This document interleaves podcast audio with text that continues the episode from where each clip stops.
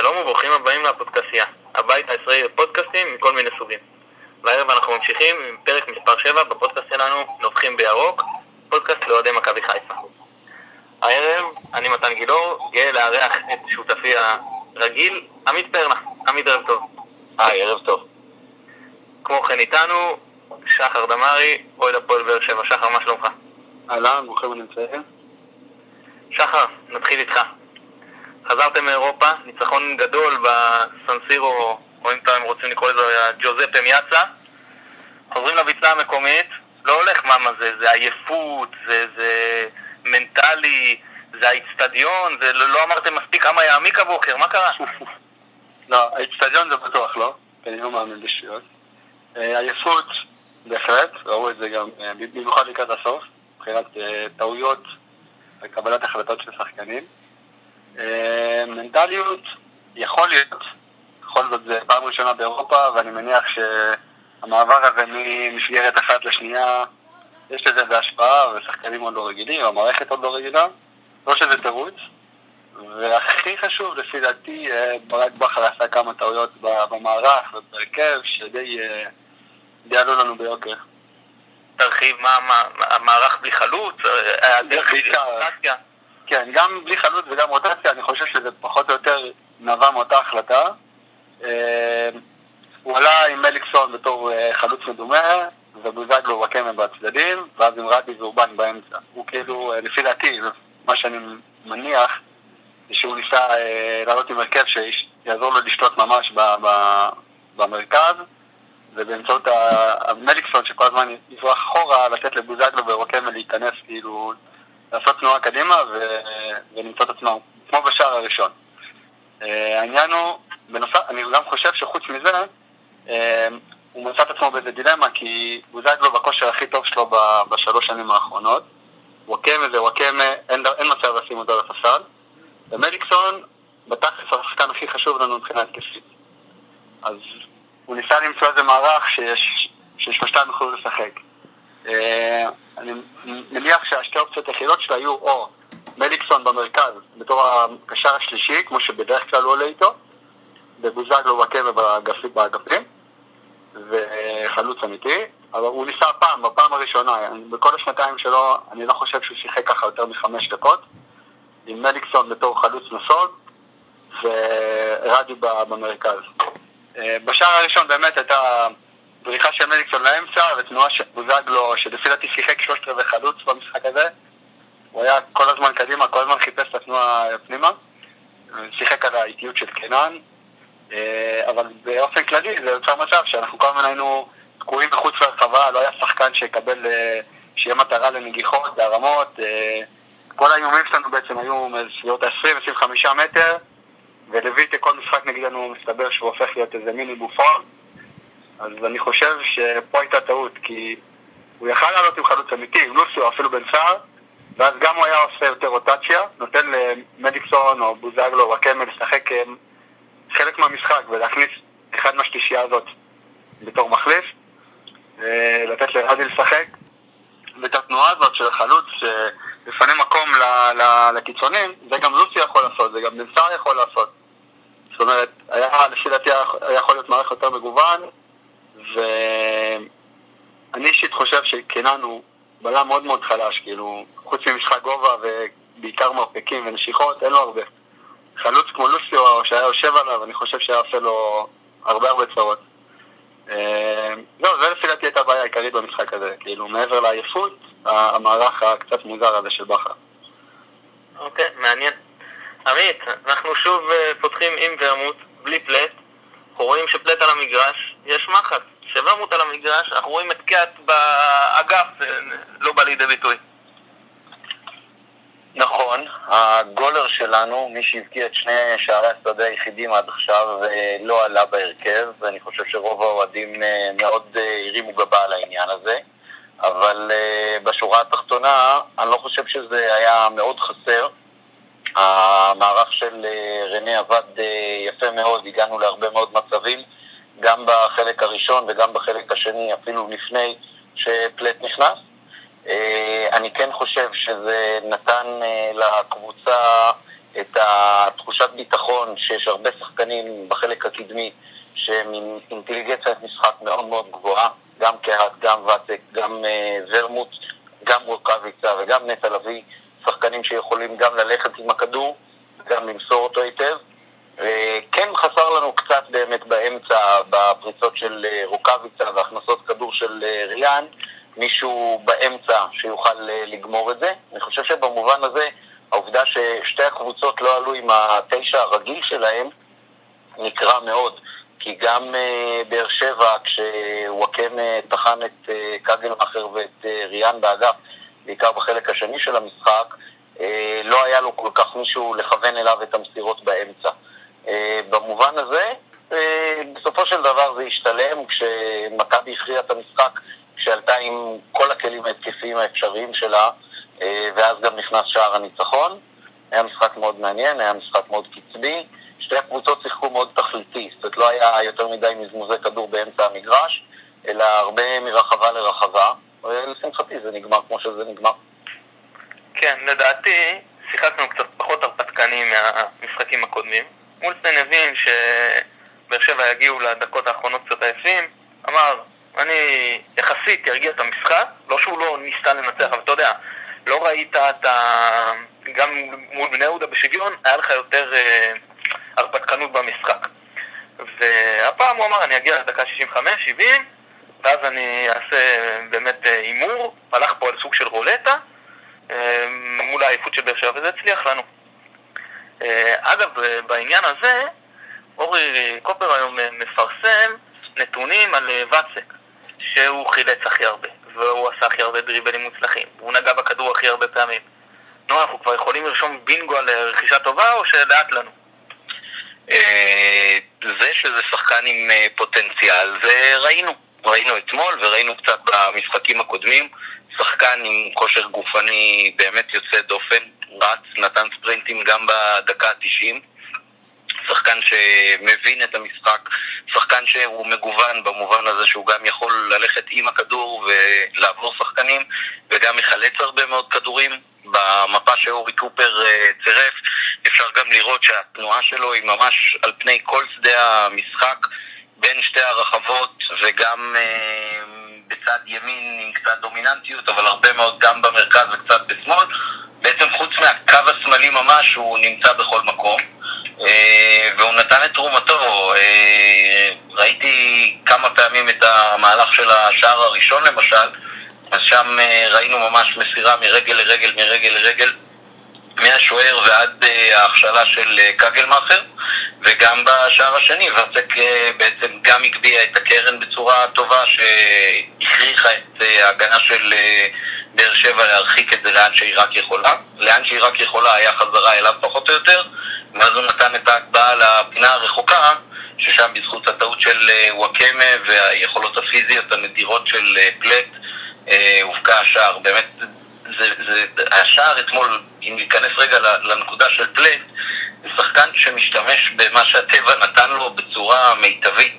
יש לו גם נגיעה עדינה בכדור באופן שלא נפוץ אצל שחקנים עם פיזיות כזאת, וגם מנצל את אה, מוטת הידיים כדי להרחיק מעצמו מגינים ולשמור על הכדור, וגם עם הרגל הוא עושה כל מיני זוויות אה, ארוכות שאולי רק שחקנים כמוהו יכולים, אה, כדי להכניס את הכדור. הגול שהוא הכניס היה בעצם די דומה למצב שוורמוט הגיע אליו לפני כן, רק שוורמוט היה צריך שלוש פעמים לנגוע בכדור כדי לבעוט בכלל השער, ואז כבר גורש היה עליו. ופלט בחצי נגיעה שם את זה בפנים. אוקיי. שחר, כן. הבאתם את אה, מיכאל אוחנה, מיליון יורו, תשמע, מהרגע שהוא נכנס, הוא שינה את המשחק מקבוצה יפה לשחקן שלוקח את הכדור, ראיתי אותו חותך כל האמצע 40 מטר תוך כדי שנתלים עליו, בועטים לו ומה לא, וזה סך הכל הצליח לו.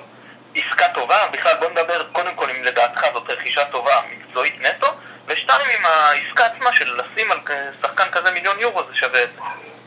אה, אני באופן אישי מאוד אוהב את הרכישה הזאת. אה, מעבר לעובדה שהוא שחקן צעיר ומוכשר, אה, העסקה היא לחמש שנים, השכר שלו מאוד לא גבוה, הוא 150 אלף, 150 אלף יורו אני חושב. אני חושב, אני לא בטוח 50 אלף שקל, יורו, דולר, זה הבדלים גדולים, אבל אני זוכר את 150 אלף, ששחקנים בדרך כלל בקבוצה מרוויחים בסביבות 400-450. הוא חתום לחמש שנים, הוא בעמדה מאוד מאוד בעייתית, זאת אומרת, כל הקיץ, או אפילו משנה שעברה, באר שבע ניסתה להתחזק בעמדה הזאת, אם זה מז'ורג'יניו, או שהם רצו אחרי קריאת, שבסוף אתם לקחתם אותו. אה, ברוב המשחקים, מלבד 2-3 קבוצות כמו אה, מכבי תל אביב, ואולי מכבי חיפה, אה,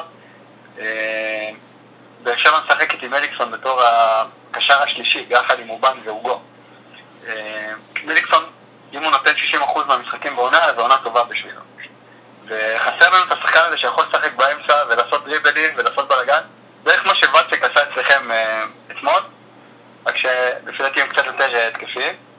אה, המחיר הוא גבוה, אבל דווקא זה, המחירים שהיום רצים כאילו בישראל. אה, לא יודע אם היה אפשר לתת אותו ביותר זול, כי בכל זאת 1.5 מיליון יורו לא מכרו אותו, אז בסביבות ה-2 יורו אפשר להאריך את העסקה, 2.5.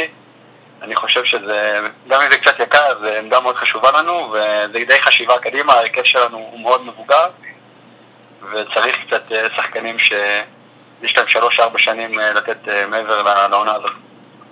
אוקיי, okay, אני אגיד את דעתי על העסקה הזו. אני לא יודע אם כשחקן הוא שווה מיליון וחצי יורו, אבל אני אומר אותו דבר שאמרתי על וובה בראון בשנה שעברה, שגם קנו אותו במה שנראה על פניו כמחיר גבוה ממחיר שלו. כשהפועל באר שבע קונה כאלה שחקנים, זה לא כמו שעכשיו מכבי חיפה באה נגיד, וראש, את, כי הפועל באר שבע משלם פה מה שנקרא פרמיית אליפות.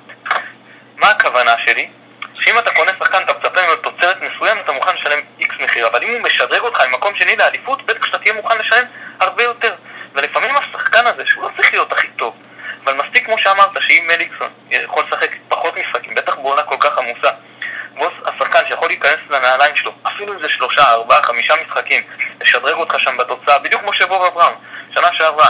בשניים שלושה משחקים האלה, שאם הוא לא משחק, ובמקום זה אתה נמצא עם איזה, לא יודע, שחקן צעיר שיכול להיות פה קורס מגודל המעמד, אתה יכול להיות מאבד על זה את האליפות. ובגלל זה, אני חושב שזאת עסקה טובה. כי אה, באר שבע פה אה, שמה תג חזק של אנחנו הולכים לעוד אליפות, ואנחנו מוכנים גם לבוא עם סגל חזק ולהתנפל על זה. טוב, חברים, בואו נדבר קצת אה, לקראת, יש לנו גביע טוטו יום חמישי. שוב אותו מקום, אותה שעה, אותו משחק, מן הסתם הרכבים קצת שונים. בואו נתחיל איתך, עמית.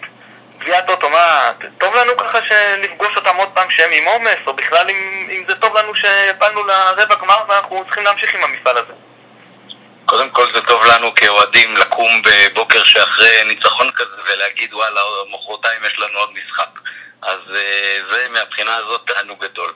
אה, אני מניח ששתי הקבוצות יעלו עם הרכב אה, ממש של מחליפים. זה מאוד נחמד, זה כיף. גביע הטוטו, כבודו במקומו מונח, אבל כבודו לא כל כך גדול. יהיה מעניין במובן הזה שזה יהיה משחק מאוד מאוד משוחרר. יכול להיות שבאר שבע יבנו על זה שזה ייתן להם צ'אנס לשבור את הנס של אצטדיון האווירה. אה, ואני מאוד מקווה שיהיה משחק אה, מעניין, ונקווה שגם ננצח, אה, לא לשכוח שזה משחק אחד מתוך שניים.